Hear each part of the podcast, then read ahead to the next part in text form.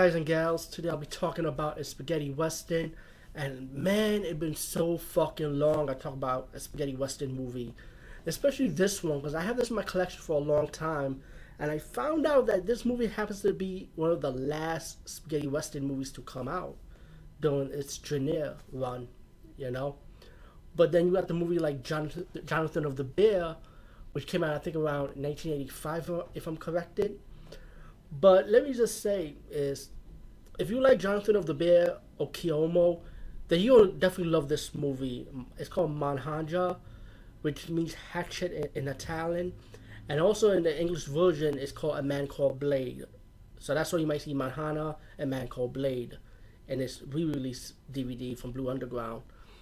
I think Blue Underground did re-release this as this as 2001. But besides that, um, let me just say this movie i really did enjoy it you know? I mean who doesn't want a hero with, with its own theme song? I mean come on. I want my own theme song fuck it. But anyway it's about this bounty hunter right? He goes to this mining town and you find out this mining town is run by a guy named mcgowan. And you know you also have a flashback history between the hero and mcgowan as mcgowan kind of trying to take the land and he was he caused the death of the hero's father. So he kind of comes to this town to get revenge on McGowan also. But then later on, something happens. His McGowan's right hand man gets kind of like working with outlaws to kind of blackmail McGowan by kidnapping his daughter for ransom, and also they've been like McGowan's mm, um, shipping silver, like silver always gets stolen from these outlaws, but you realize there is a setup behind it because his right hand man happens to be involved in it in the in the operation. So, like I said, it's movie progressed. You know, once they got the daughter, you got Mahana, who we got and decided, you know what, I have no choice. I'm gonna hire you.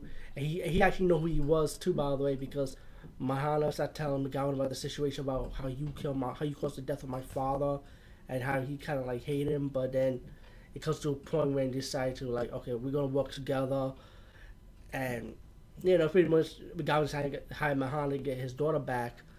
Um, there's a twist, you know, the daughter happens to be in love with the right hand man anyway, and she happens to go up against her father, so she, she kind of, it's like a betrayal thing now, and Mahana be, ended up being captured and buried to the desert by the um, right hand, by the villain, the right hand man who used to work for McGowan, and but later on he was saved by by a guy that he arrested in the beginning of the movie. Mahana used to arrest uh, who like he arrested him, so a, a former crook kind of saved him.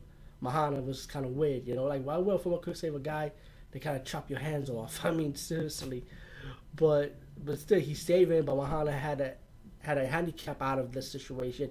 He ended up becoming blind, so he kind of had to heal himself, trying to learn how to use the hatchet, weapons, trying to learn to survive once more. While the mining town, now owned by the right hand man, and the the father of the girl had to sit there and watch the ordeal of his people being abused, killed, while they trying to stand up against the evil right hand man, you know. And you know everything, everybody shooting, rebelling pretty much against the evil right hand man for their freedom, pretty much and respect for better working treatment. Um, while this is going on, Mahana comes back to the town, you know, to face the evil right hand man in a climax battle.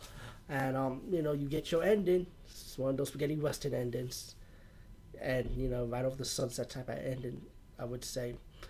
All in all, uh, Mahana, A Man Called Blade, I highly enjoyed the movie. Really good action I mean, if you like this spaghetti western style of Keoma or Jonathan, Jonathan the Bear, which I think was done by the same guy, um, you're definitely gonna love this movie. Um, like I said, I heard this is the last spaghetti western of its genre, which I guess it went out with a bang, you know, and that's something hard to duplicate these days in this era. So yeah, so definitely highly recommend this movie also and check it out. Peace, guys. See you later.